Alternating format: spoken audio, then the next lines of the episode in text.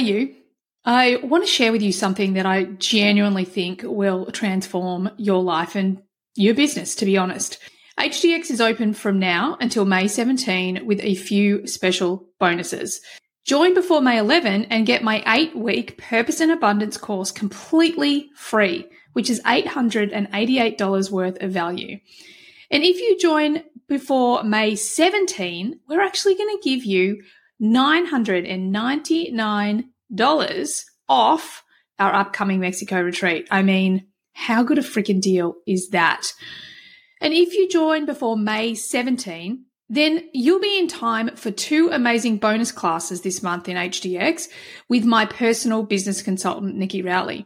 Now, this is the woman that has helped scale my business significantly in the last year or so.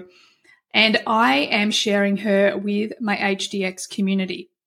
She'll be teaching on how to grow and scale for business and what strategies and structures will actually get you there. She will also host a bonus business Q&A, which means you can actually ask my consultant anything you want to ask her about growing and scaling your business. This is an opportunity that could transform your life and your business, so don't miss out. Hey everyone, and welcome to the Human Design Podcast with me, your host, Emma Dunwoody. I'm a qualified master coach and human behaviour specialist, as well as being a qualified human design coach. And I work with clients every single day to answer the big questions Who am I? Why am I here? And what is my purpose? I also assist them to transition from the person they think they should be to the person they really are on the inside. I teach people how to actually live their design instead of just knowing it. And if this is something that you want to do too, well, stay tuned or reach out for private coaching or Human Design Unpacks, where I show you exactly how to live your design. Hey, hey, everyone, and welcome to today's podcast. Now, here we are again with our transits discussion with Jenni Crowther, which is super exciting. Welcome, Jenni. Hi, Emma. So super excited to get into October. Okay, so before we jump into before we jump into October, let's take a little bit of a review of September.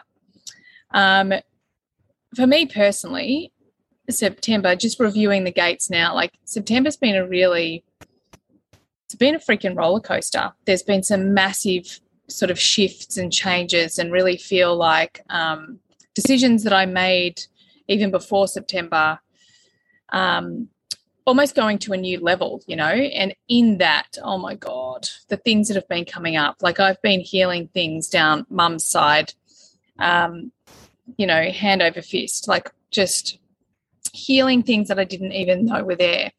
Um, lots of things that, like we talked about the 3740. So, one of the big themes, and that was really early on in September, but one of the big themes of September for me has been community, like the closest community. Because it's kind of like for me personally, um, especially while we're here traveling around um, Australia, um, here with my my family, which is my closest closest community, and then I have my business community.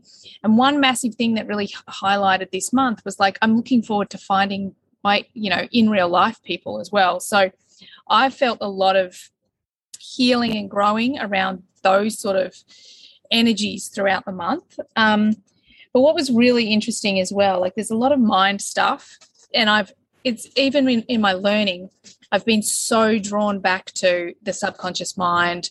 I've been so drawn back to thinking, to um, the manifestation model of energy, but really on the mind side. So it's like these energies are so playing out. But for me, it's almost been like I'm in a washing machine. So I know where I want to go, I know what I'm creating. And every time I sort of have that awareness or that, um, you know, this is the create, this is the community I want to create, or this is, um, the next step in the business or this is what we're doing on the trip. It's like that's been happening but i just had to heal a lot of things on the way. So i've been really feeling that. And it's really interesting with um, the the 46 and the 25 that were really recent. Um, i think you said that at the solstice.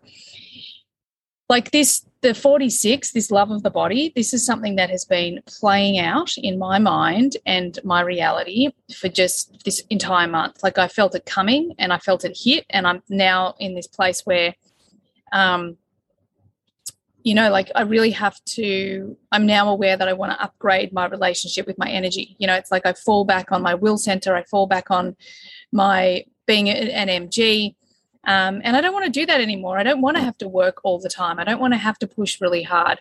Um, and again, it comes back to those mind gates in the early part of the month, really giving me this like stop it you can't you don't need to think like it's really great for you to reinvest in in understanding your mind so you understand your frequency but stop trying to think your way to to where you want to go so there were so so many themes that really um just really resonated. I know the 36 is in there as well. And that's, I mean, I already have that um, in my chart. So it's really been a huge month, like massive growth. However, it didn't just come easily. It really didn't just come easily. I kind of had to bang into it a lot. And then I just like, even this morning, I um, had a re- I've had a really crappy three days. And I'm literally in the car. We're driving to this amazing waterhole. Like we're having these amazing experiences. Um, and this epiphany just hits me that how much I was resisting ease, like doing less, delivering more, like how much a lot of this these three days has been about my addiction to working hard. So yeah, like September's been such a massive month for me. How about you? yeah i i mean thank you for sharing i i also have been doing a lot of mother mother wound clearing. In fact i literally was doing some last night. I was sitting on the porch meditating. I've been doing some really incredible meditations on um, they're quite short um, and and they're working on much more visual than i'm used to. So i usually do very like vipassana style meditation where you feel the body and just sit with the feeling of what arises. I've actually been working a lot more with like um, visual chakra cleansing and auric field cleansing and being very proactive in in the meditations um, and discovering so much so much stuff a lot of it mother wound um, mm. and having to like clear that out of my energy field um, and and as and like a very open non-energy projector with only three of the six of the nine defined i just had a clearer understanding of how much like energetic hygiene I have to do. And I haven't been doing mm. enough energetic hygiene, like on a meditative level. I haven't been clearing other people's energies out of my field. I haven't been enforcing my energetic boundary and my right to own space, take up space in the universe. So that's been a huge thing for me. Um, as I mentioned on the last podcast, I've also been on a very so you talked about the washing machine. I've been through the washing machine, but I kind of like really chose it. so it's hard for me to know if that's like a, a, a universal theme or just something I'm personally uh, experiencing.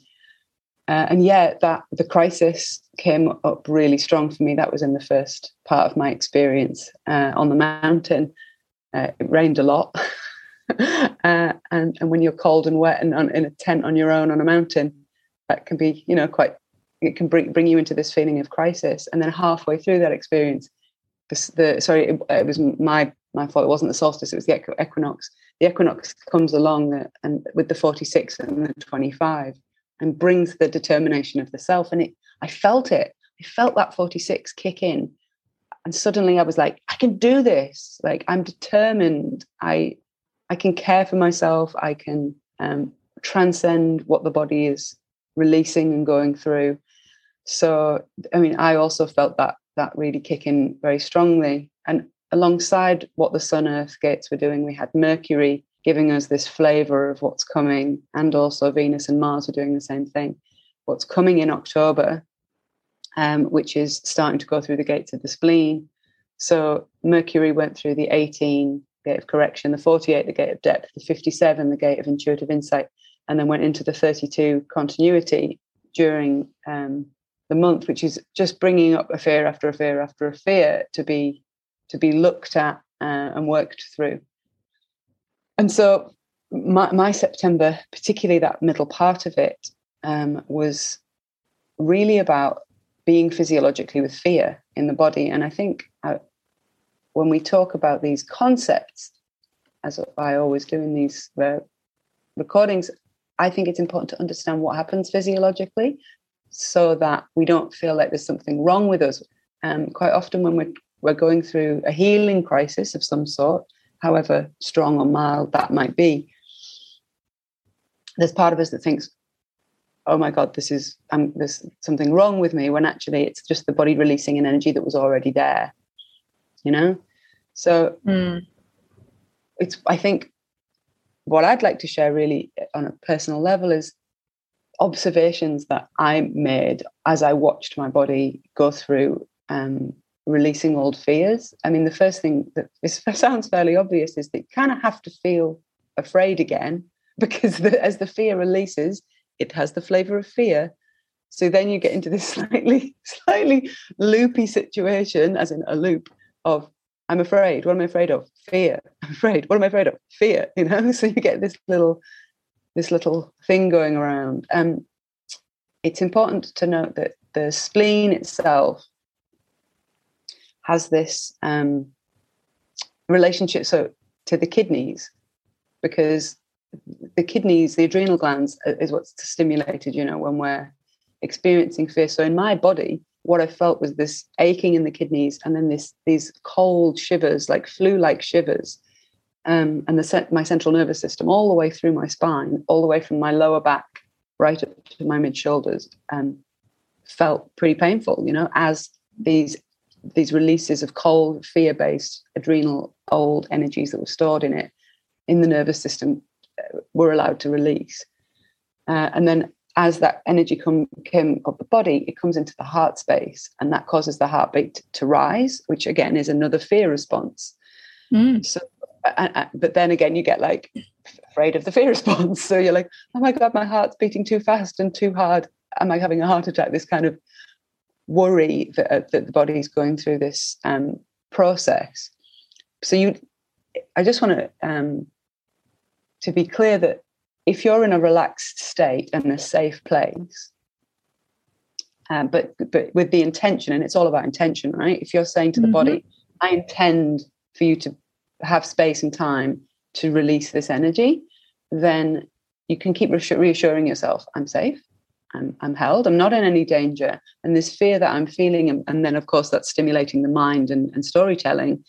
Um, I can just relax with it and just let the process go and let it my body like I had this little mantra going on, let it happen, let it happen, let it happen. Because I knew I was choosing it and I was like, I just I want to be free of this fear. I'm tired of living with so much uh, fear in my nervous system.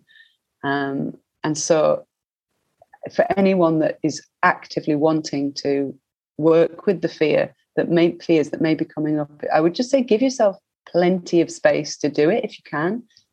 Not trying to process it when you're in company with other people. Mm. Just really, you know, if you if you know if you are um, able to hold space for yourself in that way, then then do so. And if you're not, see if you can find a, a professional who can hold space, like as a container for you to experience um, the releases yeah. through, through the body. Because now there's so much, you know, afterwards there's so much lightness and so much less gripping in the body, and the mind becomes calmer, and the heart feels more open and loving. You know, and that's what we're we're hoping to get to, right? Yeah, yeah. And I love what, as you were talking through all of that, it just reminded me being a person who, you know, did depression and anxiety for so long. And really, all it was about was me trying to control that fear response. And the, the two things that I still like, one, the one thing that I was thinking about as you were talking is like, I learned so much when I had, when I first got pregnant. I was like, I had been afraid of having a baby my entire life. And it was like, well, here I am. You know, there's no turning back. I'm on this journey. And the best piece of advice I was ever given was that there is nothing wrong with you. Just tell your body that there is nothing wrong with you, that this is just a process that your body can handle, you can handle. Yes, it feels uncomfortable, but learn to go th- go with it. And it's been something for me that really taught me about that relationship with fear. Like, and it's it's proven now that women who have, um, and there's many reasons why women have long labours, but often it's related to how much they're holding on to trying to avoid that that pain. They're they're so afraid of the pain. They're afraid of, um, you know, dying, like because that is a real fear. But when you understand that that pain actually is perfect, it's exactly the way it's meant to be, and that you can let go of it.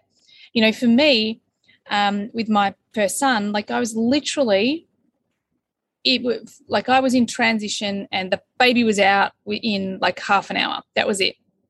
And I'm so sure it's because of exactly that that belief. Once I read that, and it's, it's exactly what you're saying. And you know, even to this day, I don't get panic attacks anymore. I don't suffer anxiety.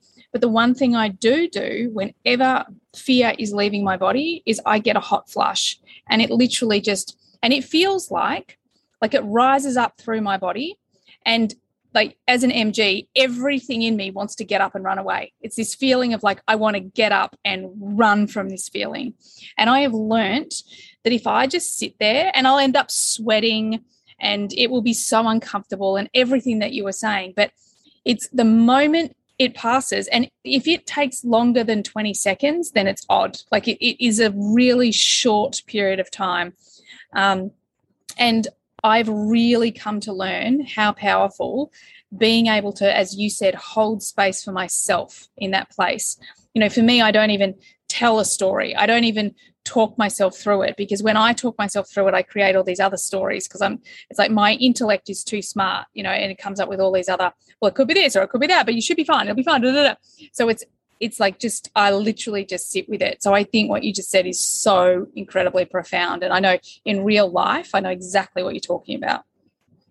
Yeah, I think it's I mean, we we have um it's you know a tendency in our culture to just escape the body into the mind um, and actually we are embodied you know this is a this is a animal experience as well as the spiritual one so getting to know your animal and getting really uh, comfortable with them and loving with them and compassionate with them and just you know i'm often doing this put your hand on your chest and just rub the heart and be like it's okay it's okay we can do this i mean literally every day up on the mountain i was like you're doing so well body you know, my stomach's rumbling. I haven't eaten for seven days. And I'm like, it's okay, you're doing great, stomach. We'll get food soon. Don't worry. So just this real attitude of just, it's okay. The body is very, very adaptable and extremely resourceful. It's capable of incredible things if we just trust it, you know? Yeah. Well said. Yeah. So so that will sort of take us sort of into this. We're gonna go through in our October podcast this exploration of the spleen and the gates in the spleen and the types of fears and worries that are going to come up for us or may, or may show themselves as themes. Um, but yeah, it's important initially to just say, well, okay, if the fear or the worry is coming up, how do I deal with it? And the answer is the mind, as always, is not going to fi- provide you with a solution in this case. It's very, it's, you know, the spleen is this ancient, almost like the, the amphibian lizard, you know, the, the primal brain. It's the amygdala in the in the body. Um, and it's in, in Chinese medicine, this, the element that relates to the spleen is the earth. And, and for me, what got me through this experience was just being so earthed, you know, literally on a rock, on a huge rock every day, hands and feet, whole body, like get into the earth. Um, and also water. Water really helped, you know, to go and if you if you've got a river or an ocean, that can often just wash whatever it is off you. Yeah. You. Yeah, I totally agree. Get out in nature, get in the water. Um, yeah, love it. All right, yeah. should, should we talk about the rest of October? Let's do it. What are we looking or what's coming our way for October? So there's a big spleen theme in October. So I'm going to talk about the spleen from as many different um, aspects as I can think of, being the detail freak that I am. Um, but first, I want to talk a little bit more about the nodal theme. Um, we had this kind of revelation at the beginning of September of the 2034 being activated by the nodes of the moon, which of course activates the channel of charisma, this pure mangen channel. So we've got four and a half months to work with this. We've already had it on for a month.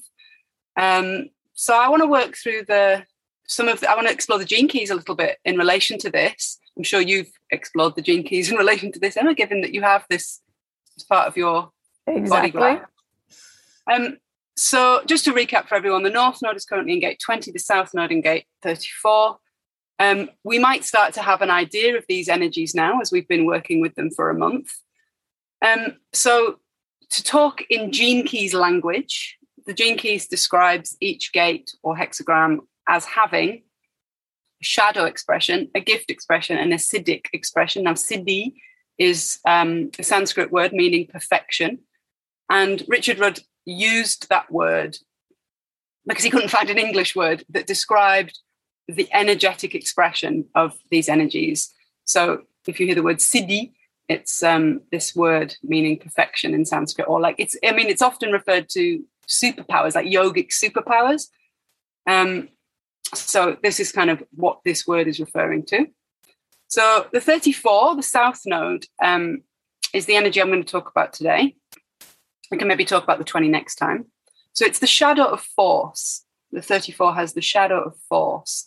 And it, in human design, it's the gate of power, right? So this brings us to what is um, the name of a book that I'm sure we've both read, Power versus Force yeah, by David Hawkins. Instantly what I thought of, yep. And so, I mean, if anyone wants to check that book out, it's a good way of um, understanding the difference between power and force. So, this forcing is the notion of trying, trying to make something happen that is against the natural flow of life. Quite often, we become lost to our force of habit and we become unable to hear the outside influences. We're just forcing ahead. You know, so this is the theme that the 34th shadow might bring to our attention. Power is in alignment with a deep natural expression of life. Force is willfully trying to bring something into being against the flow. And my understanding of all the shadows is that their hidden motivation is fear. Mm-hmm. So, yeah. Richard Rudd, when he breaks down the shadows, he also uses these um, two different ways of that the shadow might be expressing. One is repressed, one is reactive. So the repressive nature of force would be self-effacing, so, actually, not stepping into your power, giving over your own power to everyone outside as you as the authority, and putting yourself down all the time. This kind of um, and I, I, do see this in Mangens with this channel. If it was kind of shut down in early childhood, that they're not uh, embodying the power. They're very they feel it inside, and they're kind of it's like they're almost lying to themselves a little bit because they know how powerful they are. But externally, the way they interact is like, oh, yes, oh, no, you know better than me. Oh, no, no, I'll let you do that. This really kind of self effacing energy in the mm-hmm. repressed nature. And then reactive, this is, you know, force, forcefulness with others, which is kind of bossiness or, or even bullying, this kind of eh, too much force. Um, and not really understanding what you're doing, so misdirected or unnecessary force. Yeah. Yeah. I like just talking, I love bringing the gene keys into this because from a behavioral point of view, I love understanding the repressive and the reactive nature. You know, that repressive is when we we go internal and we, we want to shy away and the reactive is we're reacting externally you know it's that internal versus external um, as you say we're always talking about fear when we're talking about the shadow we're in fear um, you know, the way I sort of see this um, journey is like we have the shadow is fear, and then the gift is all about alignment. And then for me, the siddhi, what it really represents like oneness and enlightenment. Like it's it's we're still in in the gift, we're still in inverted commas separation. So we're still being human. And this siddhic expression is once we're really in this united front, is how I kind of have made it mean to me. And I think that talking about the 34 and even talking about this book, Power versus Force, if you haven't read it, bloody read it. It is so, so powerful. And what it really represents and what the 34 that we're talking about is that force is completely unsustainable. And what we we see in the world right now is we're experiencing force. We're experiencing a lot of this force right now. And it's actually this book that's given me a lot of inner peace because you know, there's been some really significant people, um, there's been some really significant events, there's been some really shitty stuff going on. And when, um, you know, Dr. David Hawkins really talks about the energetic mechanics and dynamics of force, to understand that it's a completely unsustainable energy. So, really understanding our power, which, as we said, like the gate 34 is all about personal power. And I love what you were saying about the the repressed MG, you know. I see this all the time. And a lot of them, I don't think even do know that they're that powerful, or they know that they upset people, that they're too much or they're too big or whatever it is. So I feel like this is going to be a time where you are really being invited to step into your power, but in a really grounded, um, resourceful, um, sustainable way, as opposed to trying to force yourself in a certain direction or even force what you think or believe or or any of those things um, because that's just a fear expression that's what's going to be called out of you yeah, I mean, exactly right for everyone who has this on as part of their design. It's really going to be the theme of your life, right? Is is to surrendering yourself to this internal power that isn't. Um, it's not necessarily conscious. As I'm going to come on to that in a minute, um, because it's from the body, and sometimes it's activated by an unconscious channel. So um, that uh, sense of bringing awareness to this is often, I think, seeing the reaction of others, the seeing, you know, the, the reaction of others reflected back to us. Yeah. Yeah. Um, just, I mean, on a personal note, I obviously don't have this channel on all the time, and my little projectory world with that open sacral um, has been experiencing this for me as like trying too hard. So my conditioning as a projector, I understand what people want from me, and I'm very good at playing the game. And particularly as a child, you very quickly understand. I'm reading the room, reading the people in the room, and I just put on whatever costume they want me to. And that is a theme that's still playing out. It's very deep shadow work. So, in my meditation all week, eh, the theme has been where I'm forcing, as in, I'm trying too hard to make sure people think nice things about me, to guess what people want from me, to try to be the good girl so I don't get told off, which as a child, as a projected child, just felt so awful being told off. I mean, maybe it's truth for all children, but but this this is the theme. This is how the shadow of force is expressing itself for me. Where am I trying too hard? Yeah, I think that is such a powerful question. Such a powerful question because again, when we're talking about trying too hard, this is a place where we're coming from fear or, um, you know, people pleasing or whatever that thing is. I think that's and, and a great question just to be journaling on, like where, um, you know, where am I trying to force things? Where am I um, not allowing my power or owning my power, or where am I giving my power away? Even. And when I look deep into the like the root of the fear, what am I trying to get? from this trying too hard. I want recognition. surprise, surprise. I want people to see me and appreciate me. Um, and, and so I try too hard to get, it's almost like an, an addiction to recognition, you know? Yeah. I feel like there is a lot of addiction in the 3420 as well, you know, like whether it's being addicted to um, busyness, whether it's being addicted to, you know, getting shit done, whether it's addicted to that that feeling of the power, you know, there is this part that you know, a lot of people repress it but then there are a lot of people that overindulge in it as well so i think that that is also a theme that i see a lot within the 34 yeah so i i mean we haven't talked about this emma but let's throw it out there i was thinking i might just lead guide us in a very short embodied meditation to get in contact with this center so for those who are looking at a body graph, the 34 is located in the sacral plexus, the sacral center, the um, color is it red? Red square in the middle of the belly. Um, and Ra described this as a motor center, but not an awareness center, right? He described the awareness centers as the ajna, the spleen, and the solar plexus as being the awareness center. But for me, that actually implies that the other centers are unknown to us, unconscious. And I think that's misleading, actually, I think at the shadow, of, I'm, I'm guessing, I, but maybe he, he described these centers as awareness centers because at the shadow frequency, we're more likely to be fixated on our mental anxieties and what we're thinking in the ajna, our feeling and emotional state in the solar plexus, and our health and what we're concerned of at a physical well-being level in the spleen. But as I like, this is just my experience. As these shadow energies in me become more resolved and less dominant, I'm less fixated on what I'm thinking and how I'm feeling and what I'm afraid of.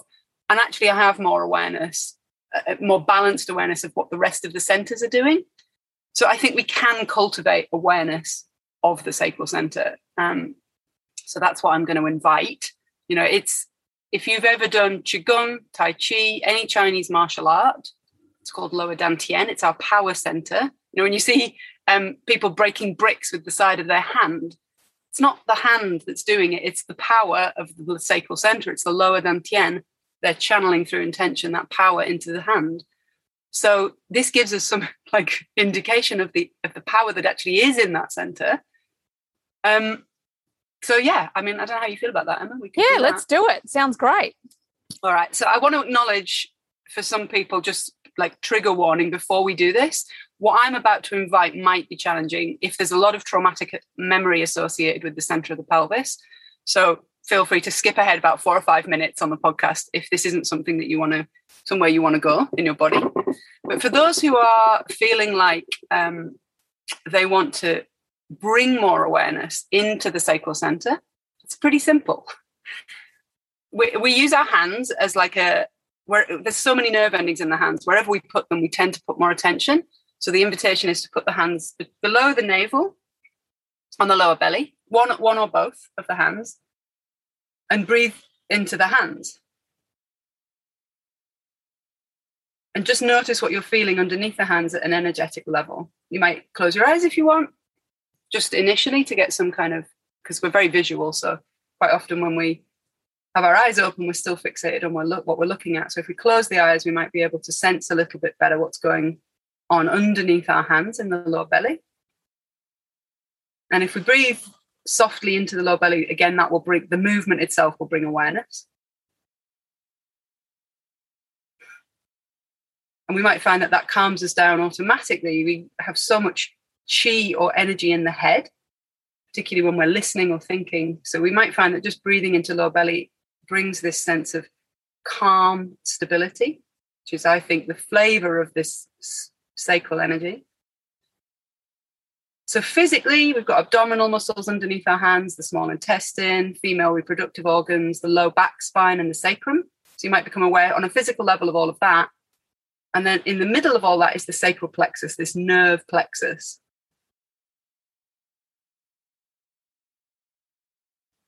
And so just getting in contact with what you feel there. You might feel it vibrating or shaking, that's fine. That's the air element. Everything moves in the body. And then you might also, if there is shaking and vibrating, you might get a sense behind it of this really still power. And we can amplify that a little bit with the some conscious breathing. So I'm going to ask you to bring attention now to your either your feet if they're on the floor, or the root of the body, the base of the pelvis, if that's on the cushion or whatever you're sitting on. And as you breathe in from the feet or from the root, fill that space behind your hand with grounded earth energy. You might drop your attention into the earth for a moment just so you can feel what the quality of earth energy is. If you feel into the earth one, two, three meters beneath, you, or 10 if you're on the top floor of a building, you feel the earth, she's very steady, very calm, very peaceful, but she's powerful. You can feel the power.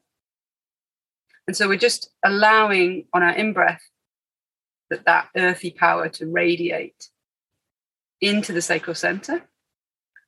And we're not dissipating it as we breathe out. That power stays there like a reservoir of warm, radiant chi.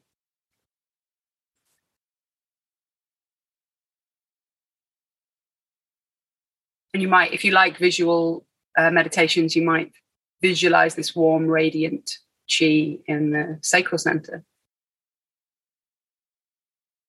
And so you might be starting to feel the quality of this power. It's steady, it's not in a rush, it's quite patient, uh, but it's potent. It's ready for action, but it's got no personal desire to use itself all up. It just knows that when the time is right, it's going to act from the gut.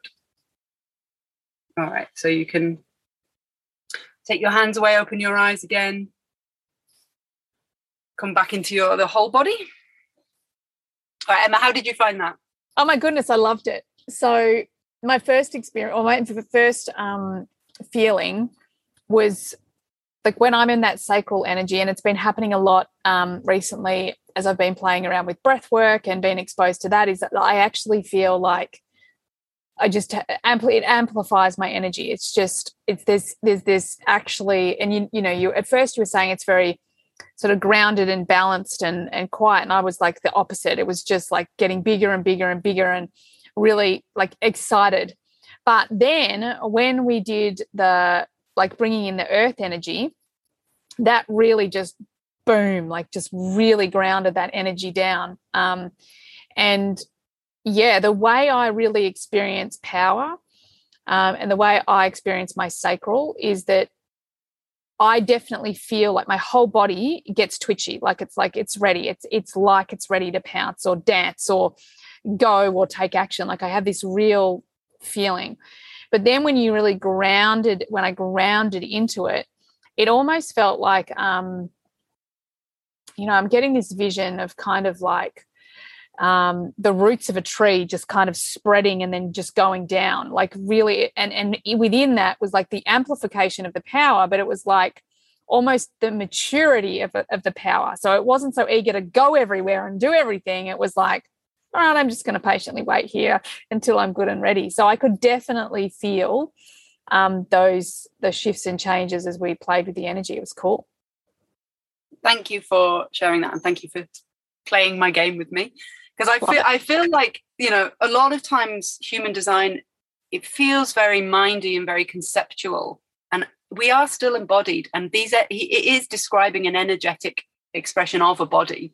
So I, I'm always bringing these these embodiment practices to the gates, to the centers, so that we can actually feel what it feels like as a lived experience.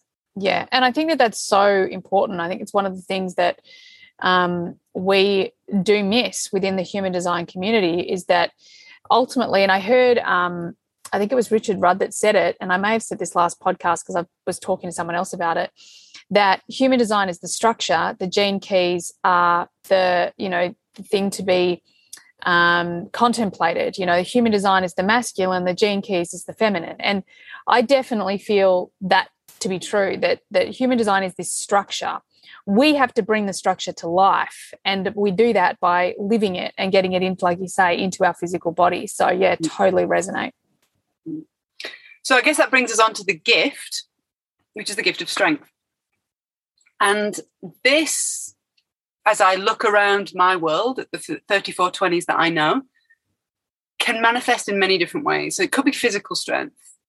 It could be uh, strength of character.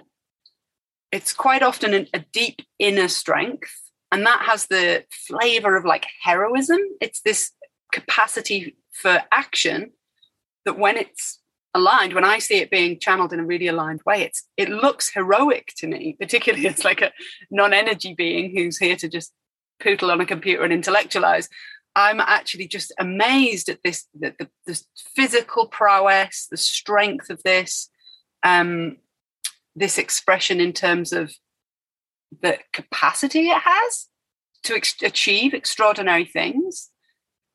And moving straight into the siddhi of majesty i mean those things strength and majesty they they're such a beautiful combination and when i think about like what i see as majesty particularly on this physical level i'm going to bring it back to like tai chi or qigong masters or like adept yogis the m- movement of their body is like poetry in motion. The effort is gone, it's grace, but you just know they're pinging with power. I mean, it could be an athlete at the top of the game, a dancer.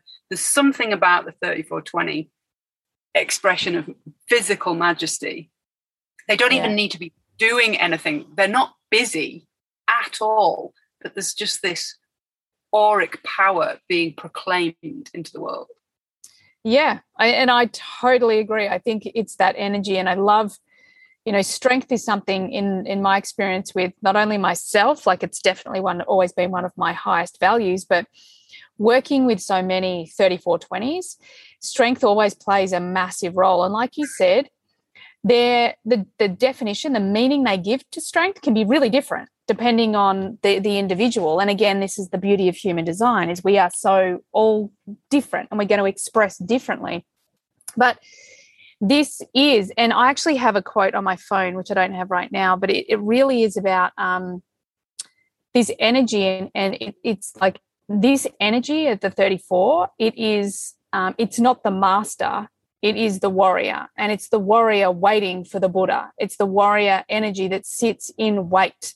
Um, that is patient and that is is powerful. And although it has all this energy and all of this power it doesn't use it. It doesn't strike. It doesn't force. It just um, it sits in wait for the the highest expression of that energy. And I, I think you've done done it real justice. I, I love it. And to think that we're all going through this time um, in October where we have this ability because ultimately what this is is very much about self empowerment. And, you know, coming off what we sort of shared about September, this is a time when people are really starting to step in. Like, this is a time where discovering your truth and what you believe and what's true for you is really important. But that's as long as it's in your mind, um, it's good. But what the 34 really is in inviting everyone to do is like, it's time, like we just did, to embody that power, to use it to step up as individuals instead of saying, well, I'll do it if he does it, or you shouldn't do that because blah, blah, blah, blah. It's like, all right, well, I've had this time to sit. I've had this time to discover what's correct for me or right for me or what I believe or whatever that might be. And it's time for me to actually now hear the heed the call and step into my own power. How exciting. Yeah, yeah. I mean, it really is.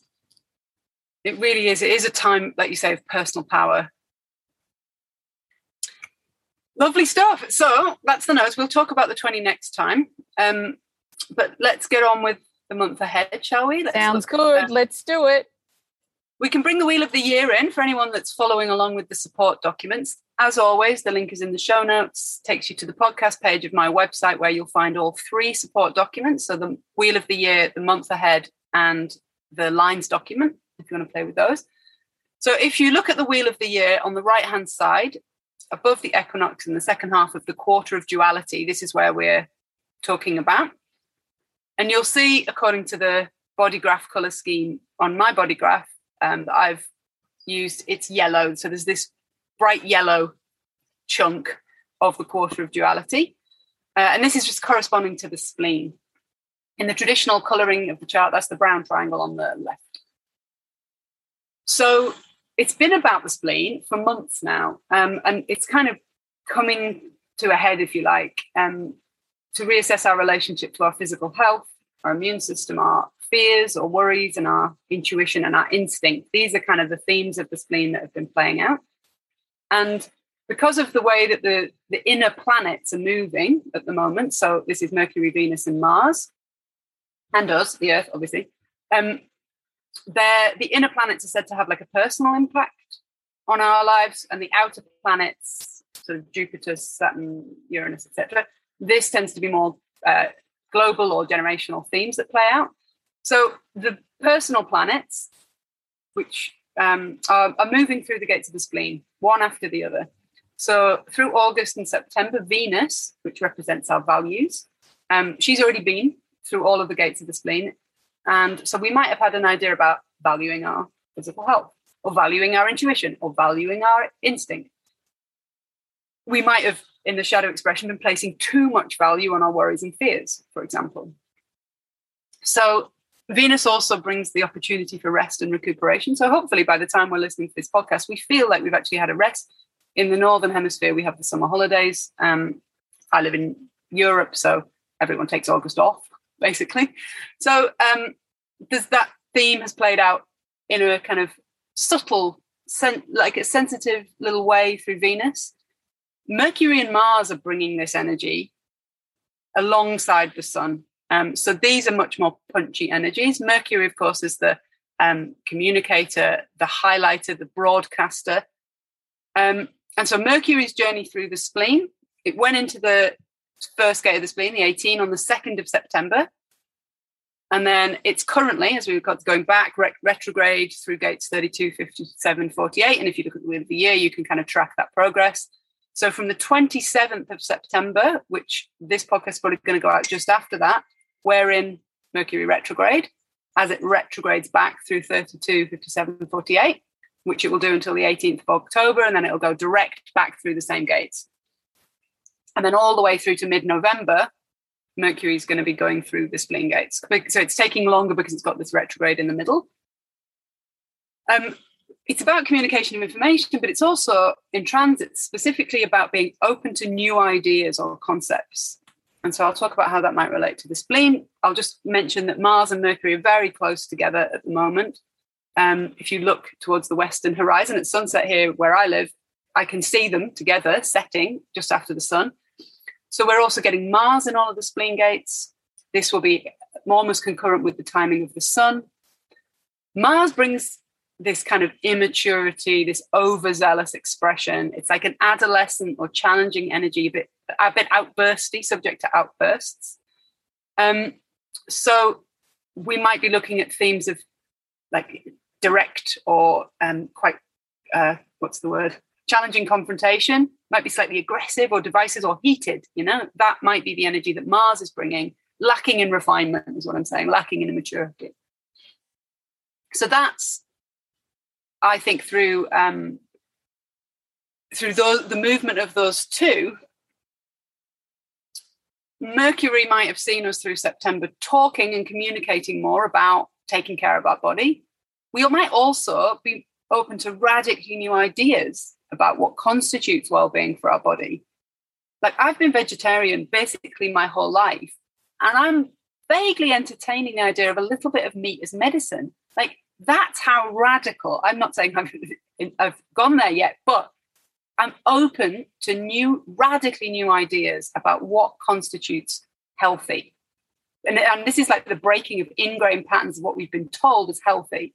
It's more it's major new ideas about personal health. Oh my goodness. It like as you're speaking, my pattern thing is just going off, you know, like this is fundamentally what we're talking about at a global level. This is what we're all talking about, you know.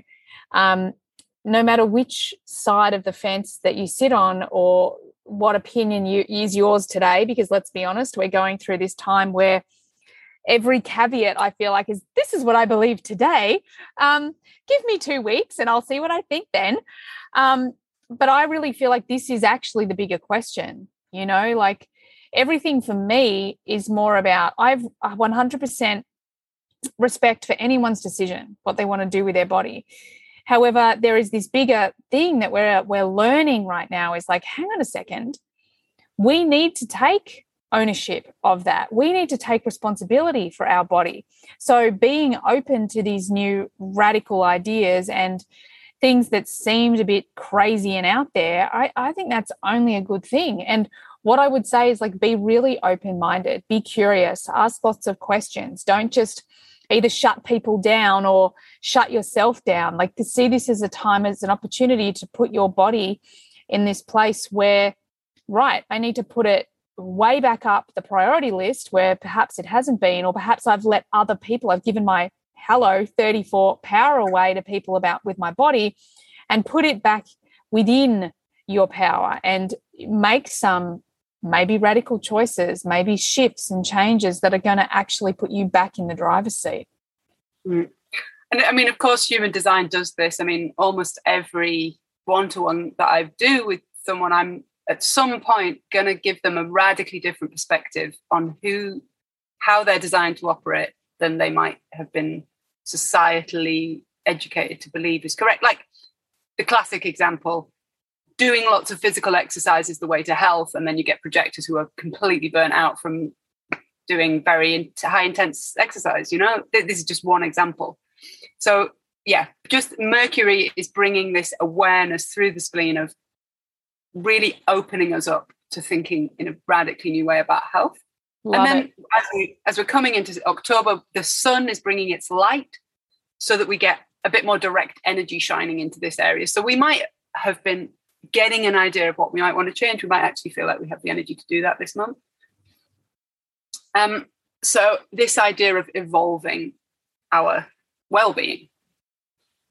Oh, I love that. Evolving our well-being. And, and there's also something, if I want to just add, I, I know I'm, as always, throwing a lot in here.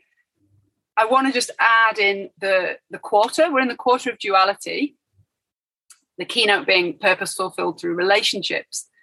And when I look at that from a very like meta, big perspective, and coming from an, a yogic background, the the ultimate duality is the duality of the Maya, right? This idea that we Maya is the um, the word that they use to describe the illusion of separateness. The spleen is about fear in human design, the fear that something outside of myself could hurt me in here. Yeah, there's this idea of there's stuff out there and there's me in here. But when, if you've ever studied the non dual teachings of yoga or any of these non dual teachings, it's like the concept of duality, the concept of me and you is an illusion, they say. In truth, we're connected, into like really deeply interconnected, we're interdependent, and we're an expression of the same life process. So if some if anyone wants to take this a little bit a step further, we might also be exploring those themes throughout this period. Um, experiencing these personal planets transiting the gates of the spleen is actually a paradigm shift in our worldview. I just I think that may also be playing out. It Yeah. certainly is. yeah and i and i think that again it's spot on i really think like we're at a time where um things are changing at a rapid speed and we really do need to just be open-minded and curious you know and just be more focused on um the you know the personal power the healing the curiosity of what is the right thing for me? What is um you know how can i let go of fear and start to just relax into that process? And i know that's so much easier said than done but the more that we accept that these are crazy times and the more open minded we can really be and curious is going to really help us navigate the fear Yeah. and let go of the fear Yeah, yeah, it really is. Um, and then, I mean, I'm you know, splenic projector. It's a big theme for me. I actually want to just mention the physical spleen before we move into the gates. Um, uh, and again, I'm going to invite anyone who wants to join in with their hands to put their hand on their left ribs. Just kind of to the back, the side and the back of the stomach on the left hand side. There's your spleen, just slightly around the back of the stomach. So if we're not biologists or we're not familiar with our biology, we might think that the spleen, because it's in the body graph, like down there where the appendix is, the actual physical spleen is round here underneath the left ribs. Um, and I use I, the reason I draw attention to this is just because I think it's helpful to know where these centers are in our body and what they're for. So the spleen takes the nutrient essences from the stomach, that's why it's right next to it, and it distributes these nutritive essences through the blood. It's related to hydration and distribution of water as well. So it's a distribution system in Chinese medicine. Particularly, they talk about worry. They say worry weakens the spleen in Chinese medicine. In human design, we talk about fear.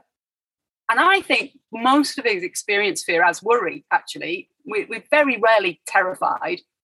We're more often kind of worried in the background. So I like to use the word worry in conjunction with fear when talking about the energies of the spleen because I find that it's actually a little bit more relatable. Um, we can kind of because I don't think oh I'm afraid. I actually think, but I am worried, and that is like it's an expression of the same energy, right? yeah Yeah. So we're starting. Let's let's move on. So if you want to follow along, you can either use the wheel of the year or there's a more in-depth follow along in the month in brief. If you look at the month in brief, you'll see the dates of the month all the way down the left-hand side, and then in little rows next to that, you've got all the Sun, Earth uh, gates. You've got Mercury. You've got the Jupiter. You've got Saturn. You've got various bits planets that I'm highlighting. So you can follow along on there if you like. So we're starting the month in the 1817 combination, the Sun in the 18, the earth in the 17. We spoke about this last time about how it, the fear associated is authority. Our first authority is our parents and then our teachers. Uh, you could go back and re listen to the September podcast if you want more clarity on that. But in terms of using the word worry, for me, and I've mentioned this earlier, I'm worrying about what other people think of me. I'm worrying about those that I perceive as having an authority over some area of my life, and I'm worried about how they're relating to me.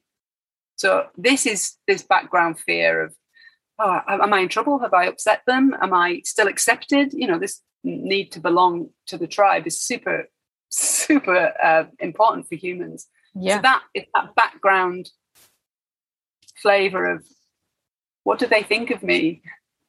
Yeah. And we're starting the month, just the first couple of days of October in those energies.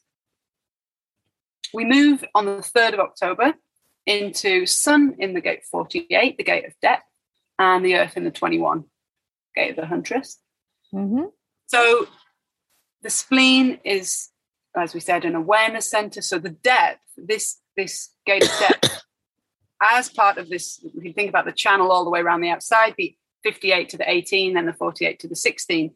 This is the energy of noticing what's wrong and then coming up with really skillful solutions. So it's a deep wisdom gate, right? The 48 is called the, the well or the gate of depth, and it really is relating to wisdom. Um, and also, Mercury is going to spend 16 days in this gate from the 11th to the 26th of October. So this is a big theme for October.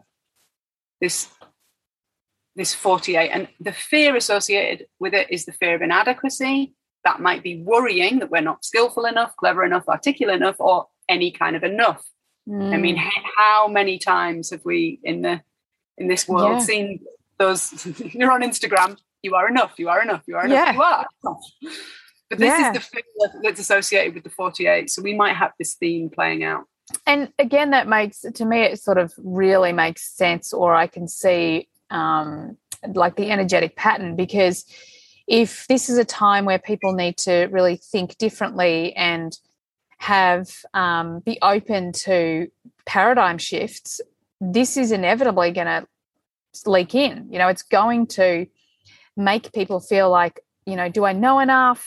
Um, can I trust myself? Can I have I got enough information? Um, have I educated myself enough?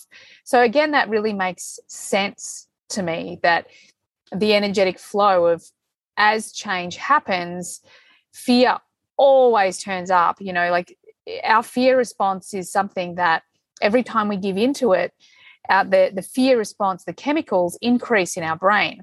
And whenever we want to change something, the how difficult it is to change is going to be how dependent that we let we our brain is sorry how dependent our brain is on those chemicals and how much how many times we've stopped ourselves because of fear and having to move through that fear response. So to me again it makes a lot of sense that this is such a great opportunity to be like oh right i'm going those those fears are going to come up because things are changing and transforming and new ways of being are coming um, you know coming into uh, creation and manifestation. So that not enoughness in me like i can choose to make it mean something different you know i can choose to make that mean that transformation is happening and this is an opportunity to deepen the trust and faith i have in myself as it comes up I mean, everyone has their genius, right? Everyone has their skill. And it's just a matter of celebrating the thing that you can actually do better than anyone. And the key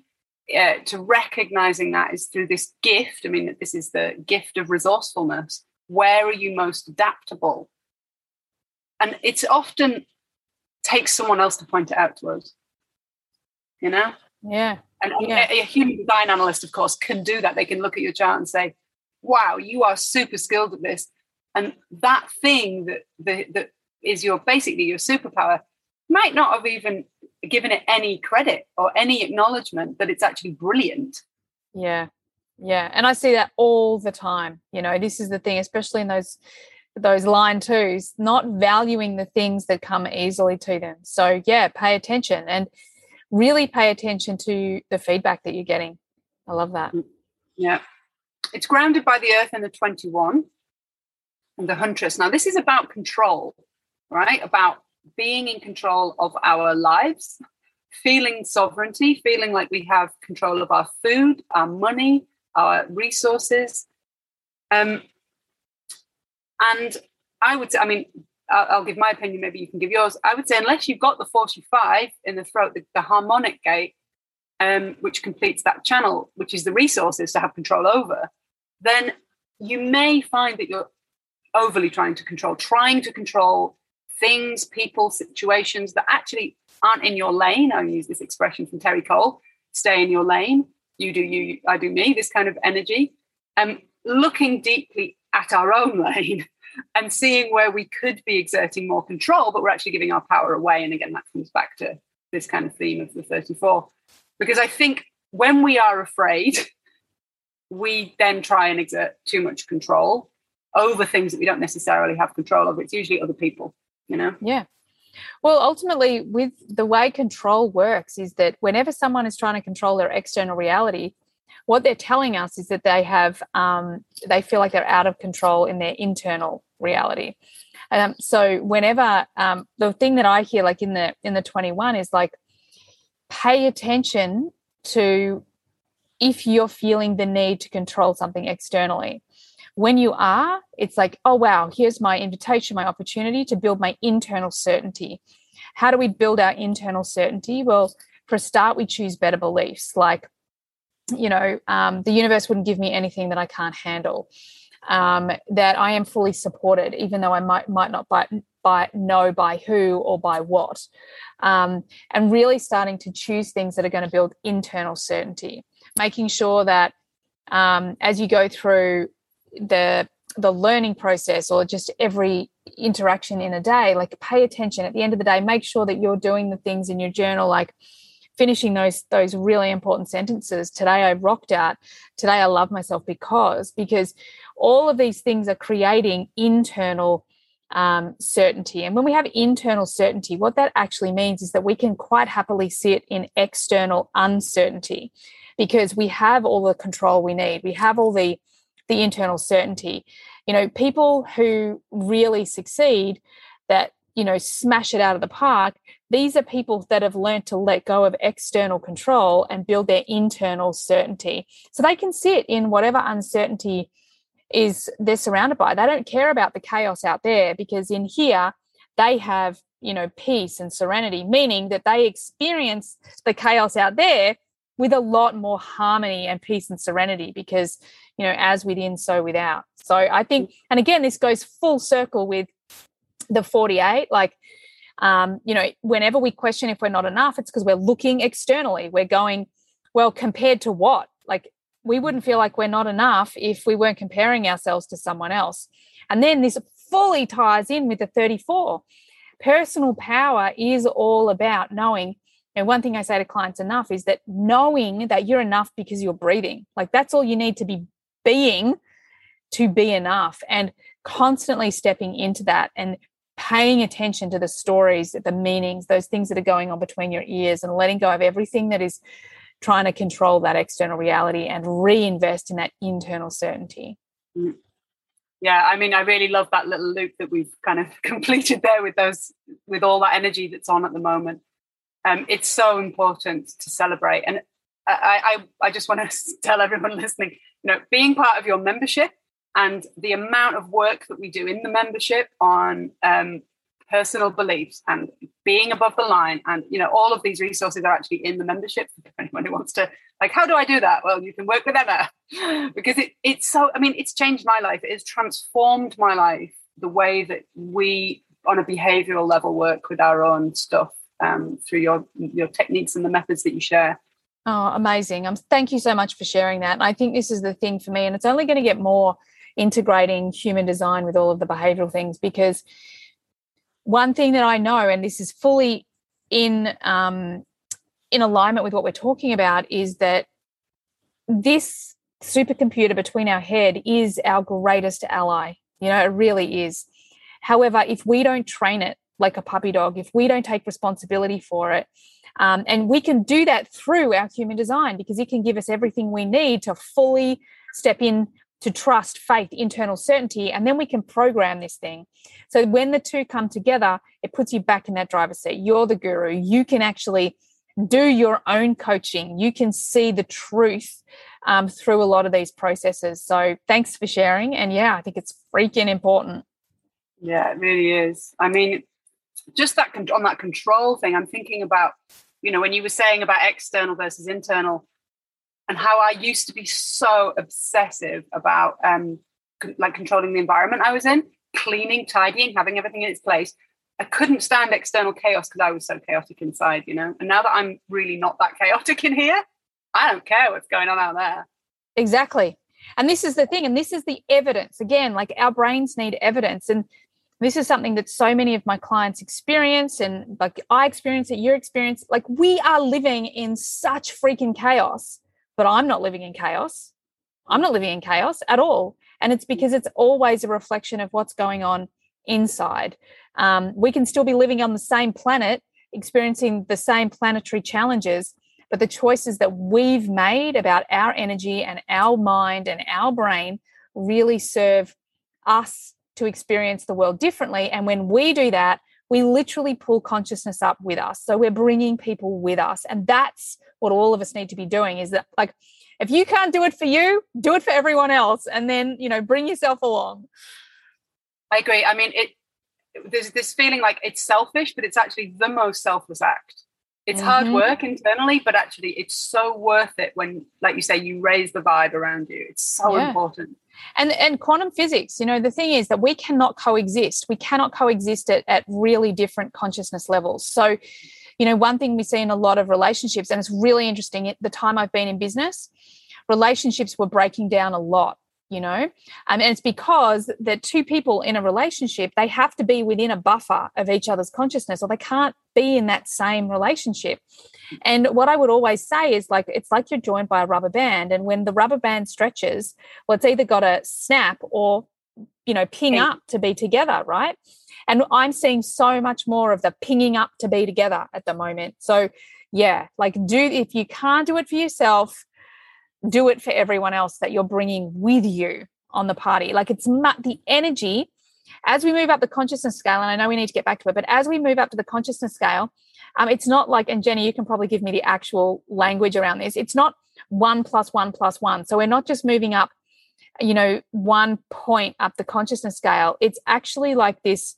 Um, God, if Justin was still in here, he could tell me what it's called. But every time it goes up, every point goes up by 10, and then that 10 multiplied by 10, and then that 10 is multiplied by 10. So every little step that we make, we're making a significant contribution to mm-hmm. consciousness. So keep it going, people. Yeah, yeah. I mean, I think we've done a brilliant, had a brilliant tangent, to, which isn't really a tangent, but just it's it's such an important um, thing for people to understand that the work that you're doing is rippling out. It's it's having such a profound effect on the in, at a level we can't see energetically, but we can feel. You know, we can feel it. So exactly. Let's move on to the 8th of October. Excellent side tangent. I love that. We're going to go into Jenni's birthday week. So the two gates that I know very well, the sun is moving into the gate 57, the earth is moving into the gate 51, so the 57 is this deep instinct, intuitive awareness, insights. Um, it's called the gentle as well, the gentle wind in uh, the I Ching. It is this really, I mean, if we look at what the spleen is doing, it's an awareness of what's correct for us, which of course we've been talking about. And then the fear associated with this is the fear of the future um, what will happen in the future, worrying about the consequences of our actions and their potential future implications. So we actually hold back. We fret or we worry about something that's coming as a future event or possible, imagined future event. Um, and, that, and, that, kind of uh, restricts our behavior. The it's like, of course, this is my personality sun so I feel it very deeply. It's like some if i'm not in alignment i wake up and before i've even had a moment my mind is planning the day planning my interactions. Who am i going to meet? What am i going to do? How am i going to behave? Just uh, this and that is worrying about the future. It's fretting you know? Yeah. So it's it doesn't feel very nice. It's actually i think it's the background state of a lot of a lot of us to be worrying and fretting about the future. Yeah That's why we have an anxiety epidemic. That's what anxiety is. It's fear of the future. It's fear yeah. of being out of control in the future. That's what it is. And yeah. the other thing that the other thing I just have to mention is how isn't that fascinating? We've, we've talked about the 34 and you're talking about this shadow expression of like trying to force, like trying to force this most effortless of superpowers, of, of intuition. And that in its sh- that, that shadow expression and how counterintuitive it is just to stop just to let it come to you let it guide you um, because that's a freaking magical gate. That's a magical energy. Yeah. And, and when it's in when it's in its pure alignment it's pure intuition and it always knows exactly what to say. And it's like the only gate really in the body graph that's doing all that multiple connecting. The 34 to the 10 to the 20 is part of this integration circuitry so it could be giving voice to, you know, intuitive awareness of what to say. It could be giving energy to the 10, this intuitive awareness of what's correct behavior for you. You've got this beautiful power instinct combo with the 34. Um, 57. So there's if you've got any of those harmonics, there's it's a really interesting week to see what you've got more awareness of now. Yeah, I love it. And then I want to just touch on the shadows, the Gene Keys shadows, um, which have been so powerful for me to work with. For the 57 and the 51, the shadows are unease and irritation. Unease for the 57, irritation for the 51. Um, and Richard Rudd calls them the ugly sisters. and they really are. Like, because it just feels horrible in here. I don't feel safe. I feel uneasy. I'm kind of angry with everyone. It's just, ugh, it's a horrible combination. And actually, when I am honest, it's been the background vibration for most of my life. So now I just notice do I feel uneasy? Do I feel irritated? It's just the shadows playing out. I need to raise my game and just trust my intuition, trust that I'm going to know. Yeah, and again, it's that piece, isn't it? You've got to shift from force to power. You know, you've got to shift back into power, that internal certainty, that trust and faith. I love yeah. it. So a week to just notice our unease and our irritation and uh, and, and again relax back into trusting that it's going to be fine. Yeah it's always fine. We worry that it's not going to be fine but it's actually it's always fine. It just depends how we meet the moment. Yeah exactly.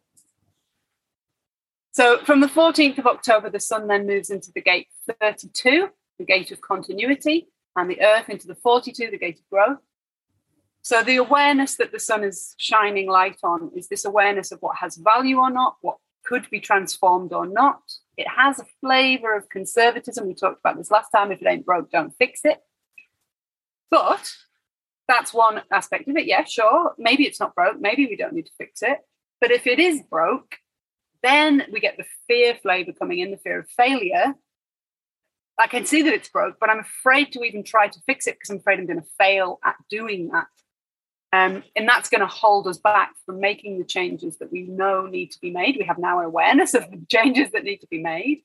And of course, it's tribal circuitry. So it's also worrying about the impact if I change something or if I change myself, what will other people say? What will other people think if I go from being who I have been and I'm not happy with that? Change, make a change for myself, personal transformation. But what will everyone else how will they respond to this change if I'm not the same anymore? And that's one of the biggest um, blocks that I see in people making personal transformation is this fear. How will it affect the other people? And will they be able to handle a new me? Yeah, yeah. And I think this is incredibly powerful because it is, as you say, it's one of the big fears that keep people really stuck. I mean, when we've kind of got three universal fears um, apart from the, the, the fear of death like the fear of not being loved the fear of not being good enough and then the fear of not belonging. And this fear of not belonging is so fundamental that especially as you say within tribal circuitry this is energy is that that says in its shadow well i forego my identity for the sake of the tribe. So to bring in this energy of like okay this is a time for me to really start to um, not just think about reinventing myself, but stepping into my power and starting to step into this new being. So, this is potentially going to be a challenge. And again, like use your journal, ask yourself that question Am I afraid of not taking this action? Am I afraid of holding? Um, am I afraid of what other people are going to think of me? And, you know, one of the cool things about the spleen and knowing that each gate has a fear assigned to it is means that we can directly ask ourselves those questions um, and and spend time journaling with it so that we can move through it. Uh, yeah, because this is a time that we're going to have to be brave and step in. And, and magically, of course, the earth in the gate 42, the gate of growth, this is the closing of a cycle, an old relational pattern or a way of being that isn't working. We need to get it closed, finished. But there's this, there's the flavor of seeing things through to the bitter end in this. Um, it's like you can't prematurely close a cycle. The cycle closes when the cycle closes, right? It's it's done when it's done. Um, and that can be a bit of a tough place to be. It's like we kind of know something needs to end or be let go of, but it's like a long tail off sometimes rather than like the pulling the plaster off quickly. Um, I certainly yeah. like I, I, recognize that energy sometimes in relationships where I've just known that I've got to go, but I just can't bring myself to. And I'm defined in the spleen. It's not like I hold on to things unnecessarily, but actually sometimes this energy, this 42, it's like, okay, it will be done when it's done. And I know it's going to end, but just right now, I'm not. It's not closing. So just being conscious that the earth is actually bringing that kind of energy, so we might not be able to just drop something right now. Yeah, and, and, and yeah, we might. Yeah, and this is the thing that like that straight away came up for me is like authority, author or strategy and authority, strategy and authority, and really one of the hardest things again about change and about transition is the uncertainty of it. So, yep, use the energy of that gate 42 to let go. Just trust that if everything feels like it's time to let go, it is time to let go. And in the same breath, if you feel those things and it's still like kind of hanging around, again, just be patient. Trust that internal certainty. like, I feel done, so I'm done. I, there's nothing more I need to do. There's not. I don't. I can. I can let it leave when it's good and ready. Mm. Yeah. Yeah, it's tough being human, huh? Yeah in this game sometimes. So 20th of October, the sun then moves into the gate 50, the gate of values. So this is bringing awareness to our intuition of what others need to bring them into alignment with their health or greater spiritual well-being. It's also knowing what we need and what we value. And actually, it's a back part of this channel of nourishment or nurturing, understanding where which spots need to be nurtured or nourished right now, either in yourself or in someone else or in your relationships. Yeah, I love that. And I can see the, the whole journey. It's such a beautiful journey that after really sort of stepping into your power and having to experience a lot of those fears and not enoughness and, you know, can I trust myself and, um, you know, shifting external control to internal certainty, like that's a lot of heavy lifting. That's a lot of, of work. So having the 50 there, the other thing that really comes up for me is that it's a time to come from that that nurturing place. Okay here i am. I've kind of been through this process. I'm stepping in it still feels quite sensitive um, so using that energy of the 50 to really start to not only nurture and embed these values in in you but to also sort of gently usher them in with those around you that you that you feel loved and supported by as well yeah, and I mean the Earth is in the gate three, the gate of ordering or difficulty at the beginning. So again, what you're saying exactly is that the Earth is saying it's a new beginning, but it might feel a bit new, you know, a bit strange. You know, change on the physical plane can take a while to catch up with the change that we've already envisaged in our minds or committed to uh, in our heart. So this week, this 20th of October week, is just this awareness that okay, it's shifting, it's changing I'm just going to be gentle with it because it, it is, you know, trans- transformation is unsettling for the brain. The brain has to make a new map of the world, right? It's got to reshift its, exactly. its map of reality. Mm. Uh, and then finally, we come into the, well, not finally, there's a lot going on. October's a long month. 25th of October, the sun is going into gate 28, gate of the game player. Um, and then you mentioned the fears, the top three fears, apart from fear of dying, here we have fear of death yeah. coming up in the gate 28 and it's actually more about purpose right? It's the fear that we will end this life will end before we've understood our purpose and realized our purpose. Yeah. Um, we worry about not having a purpose. And of course, we've all seen what happens to some people who maybe lose a job or a personal role, like a relationship ends and that role is taken away from them.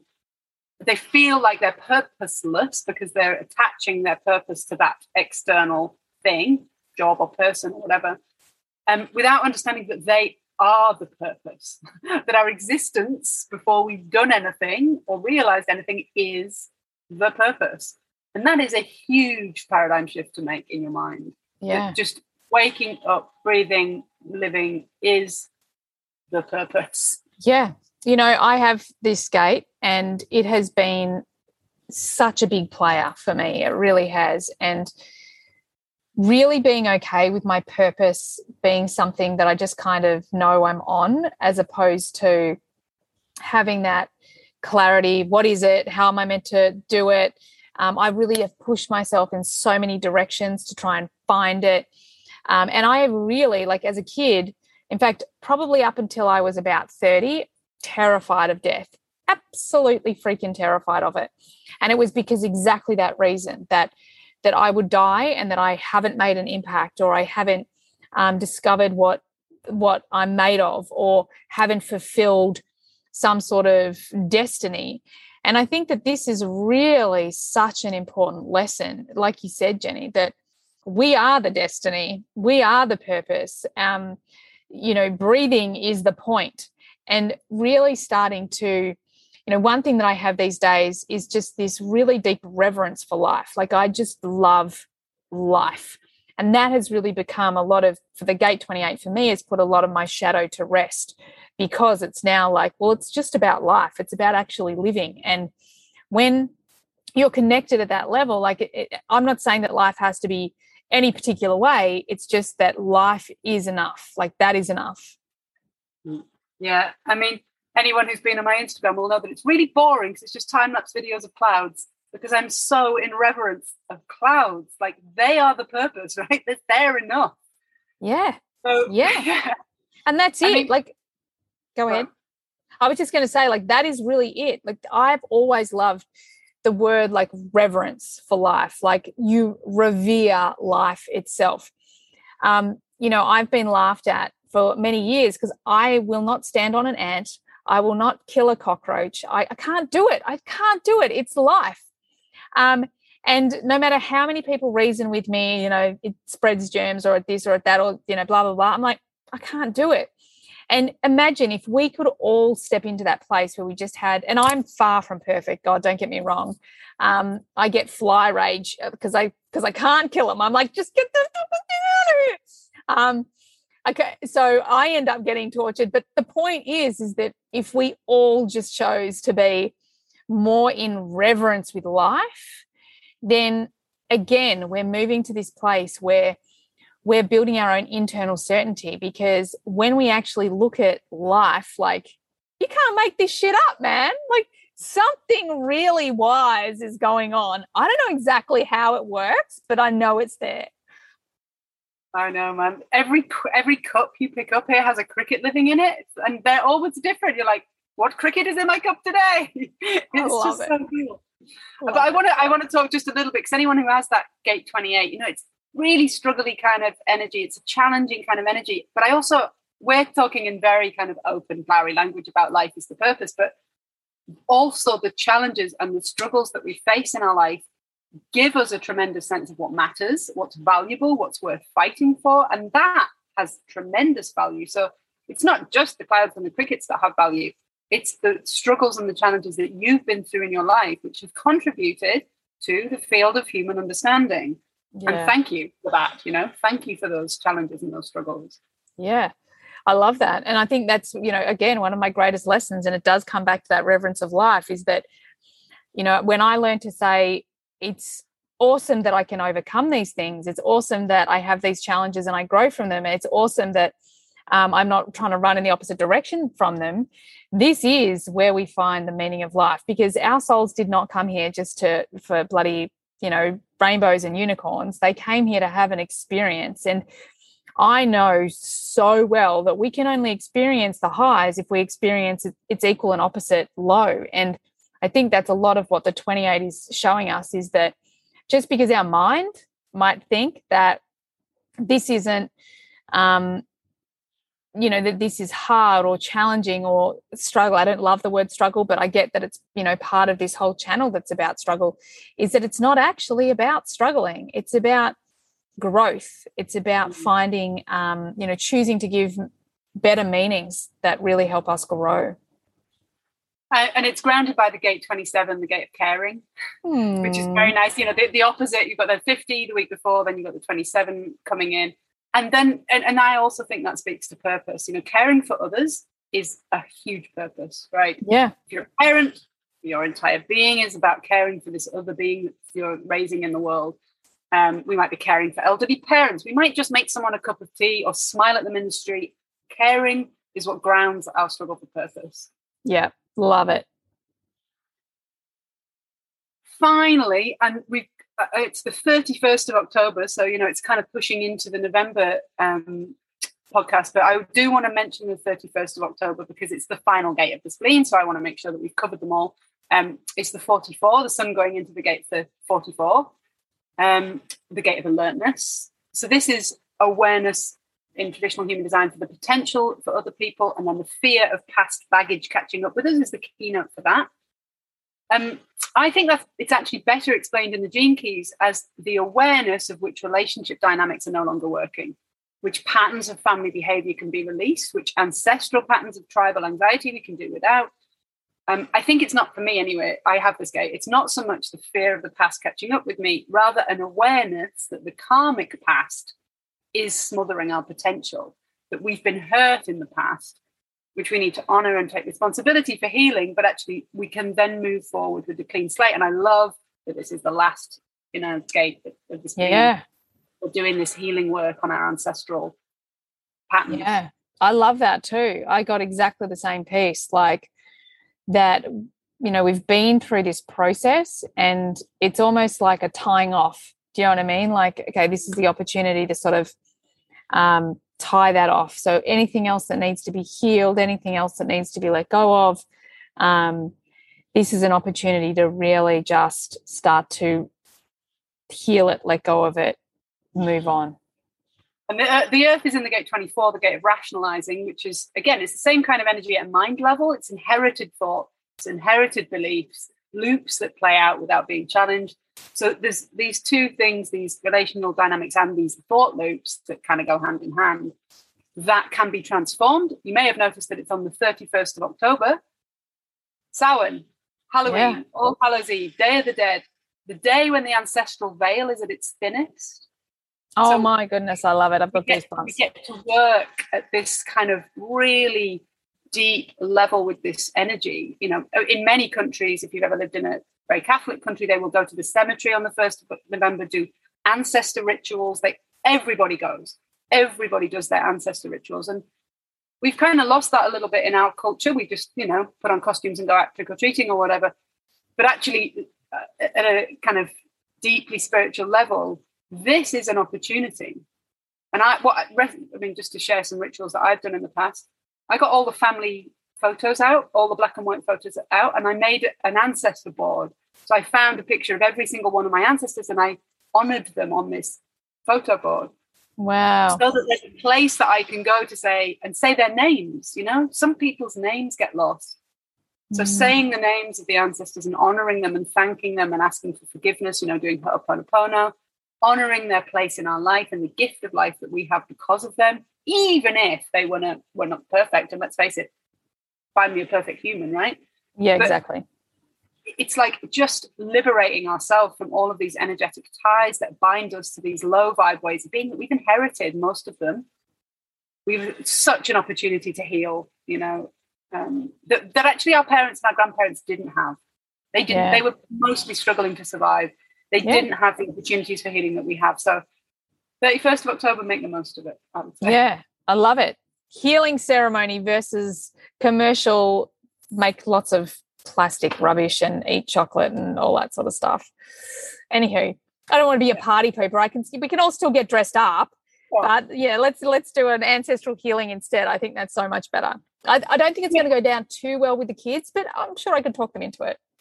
But actually, no. I think that I actually think that the the tradition of going to people's houses and meeting your neighbours that's a healing in itself, actually. Yeah. That's an opportunity for communication. So I love that ritual of um, of going around people's houses because yeah. I think it, it brings the community together.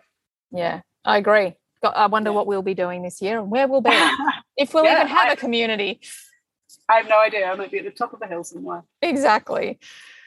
Beautiful. Well, so that brings us to the end of the Sun Earth exploration. Um, I want to just touch a little bit on um, the outer planets. Of course, it's important to mention these bigger themes that are playing out uh, at a level that I think needs to be highlighted. So we've got Jupiter and Saturn.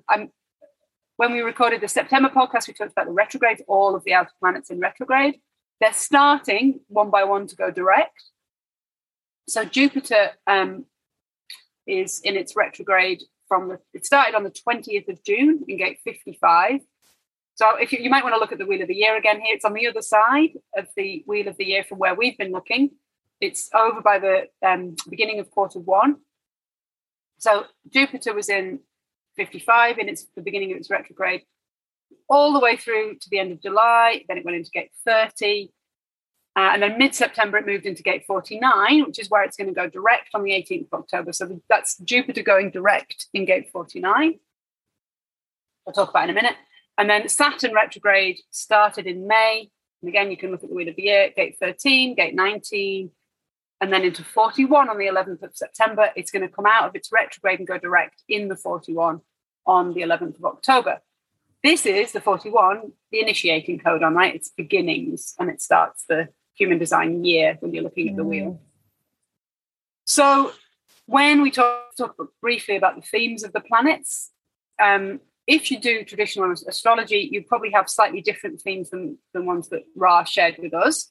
Um, so in traditional human design, we're looking at Jupiter as the personal lawmaker, what is correct for me, and Saturn as the judge or the, the, the, consequences if you don't follow your personal law. If you don't do what's correct for you, what energies might you see bringing you clues that you're out of alignment? So, running along in the background of the month, we've got these two energies that are about assessing how aligned we are with our highest intentions. And as the planets, they're acting collectively. So, they're kind of saying to us, hey, humanity, your laws represent your values? Are you operating at your ideal and idealized and optimal potential? Is the potential for great good fortune and abundance that Jupiter brings actually built into the ways of being and thinking in your and structures of the society? You know, Saturn creates the structures, Jupiter brings the abundance. It's like we can see that that's not happening, but we can uh, also yeah. see the potential for it to happen. So our values are shifting, and of course, our laws and our structures are going to have to shift to accommodate that. A slow process, it's a bit of a juggernaut, it's not going to change overnight.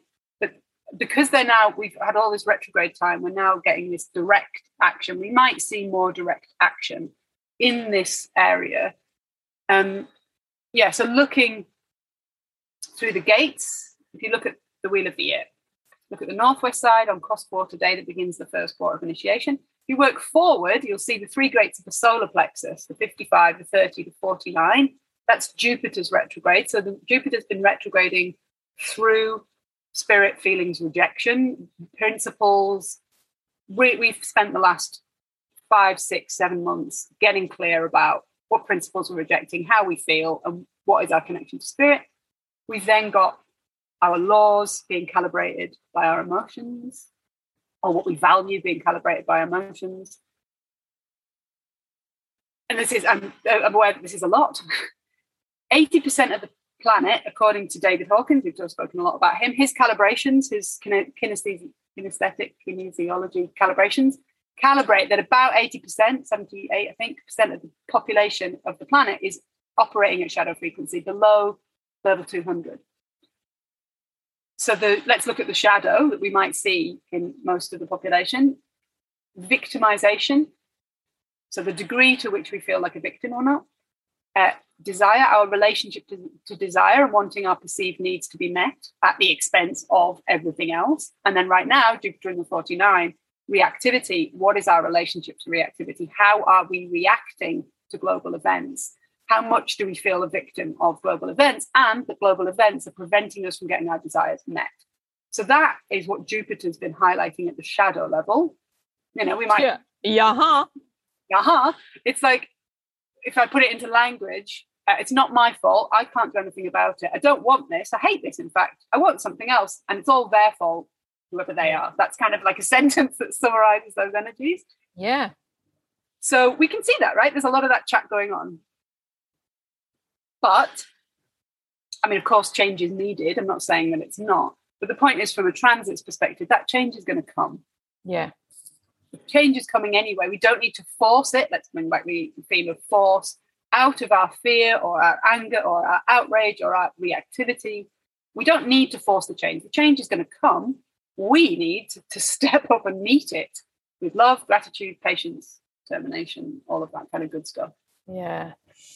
Yeah, I think that's so beautifully said. And I I feel like the journey we've talked about today is that journey of really connecting to inner truth, you know, knowing that it mightn't always be the easiest ride, but we have all the energies we need to get ourselves to that place where we can navigate life. We can navigate in a way that um, we're becoming more sovereign beings. We're becoming our own guru. We're becoming um, our faith and trust as it grows in ourselves, it grows in the universe again, you know, as within, that's so without. And I think that's the next part. Like when I hear the, you know, you say like the change is coming, we don't need to force it. There is such a deep knowing in my cells that um, you know, my ego wants to jump up and down. It wants to have an opinion. It wants to tell everybody. It wants to, you know, use all of this energy and, um,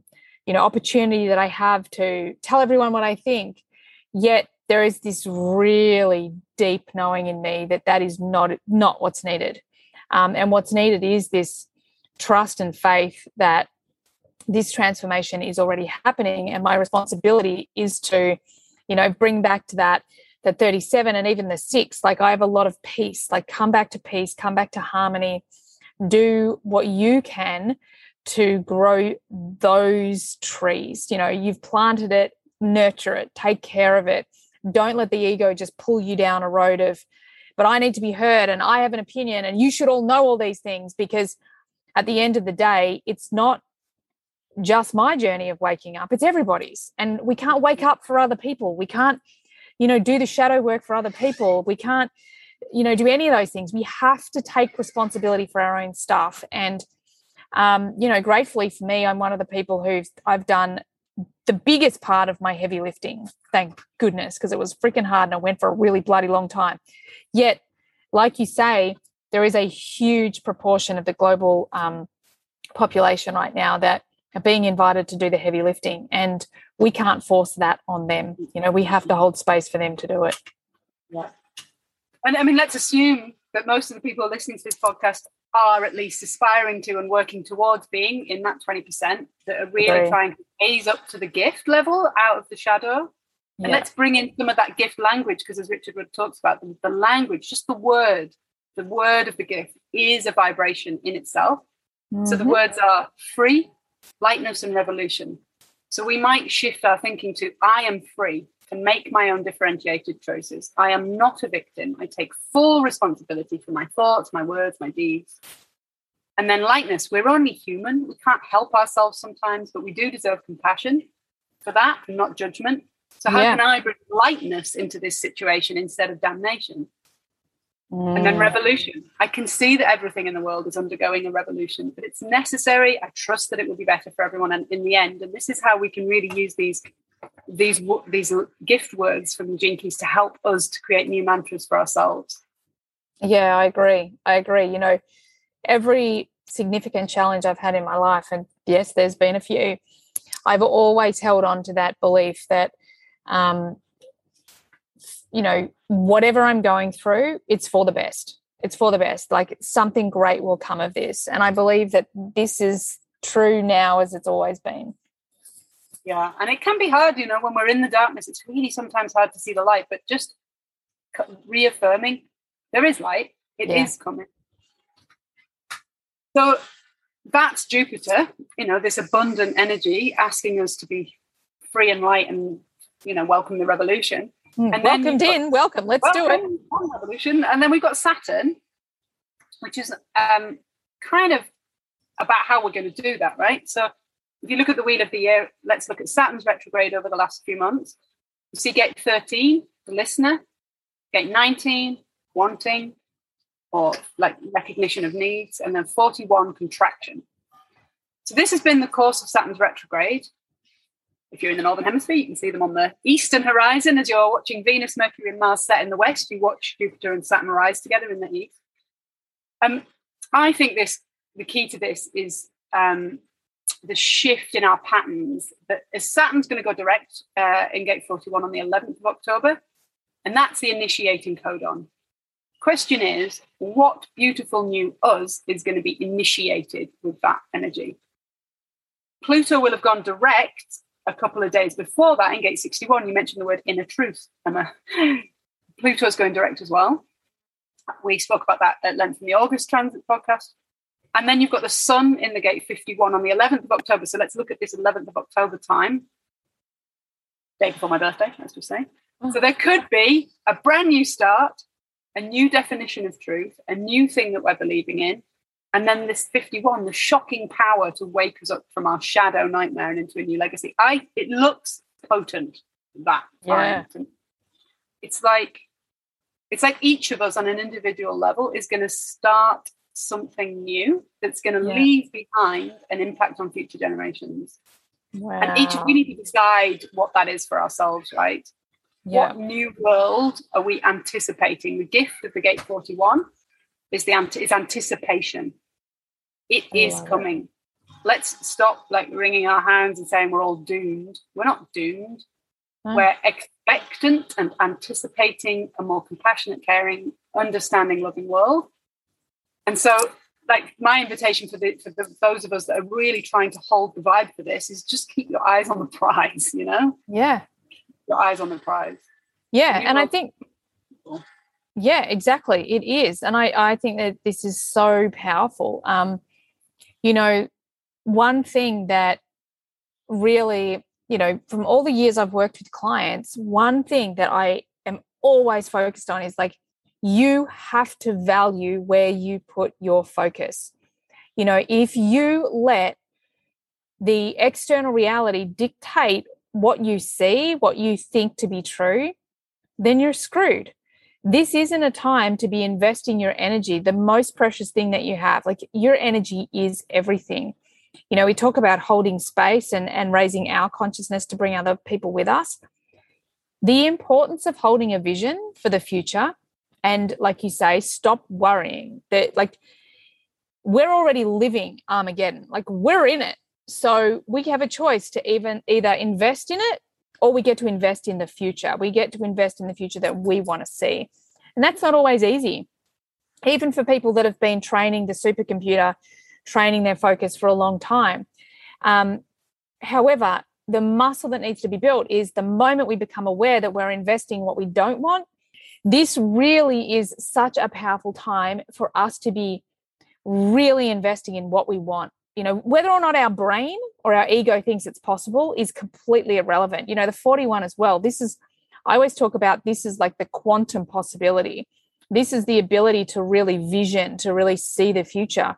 Um, so if we're creating our future from our quantum, if we're creating it from our imagination, then why not create one that we want instead of listening to everyone else or letting that influence the future that we want? So, yeah, dream big, believe in the impossible.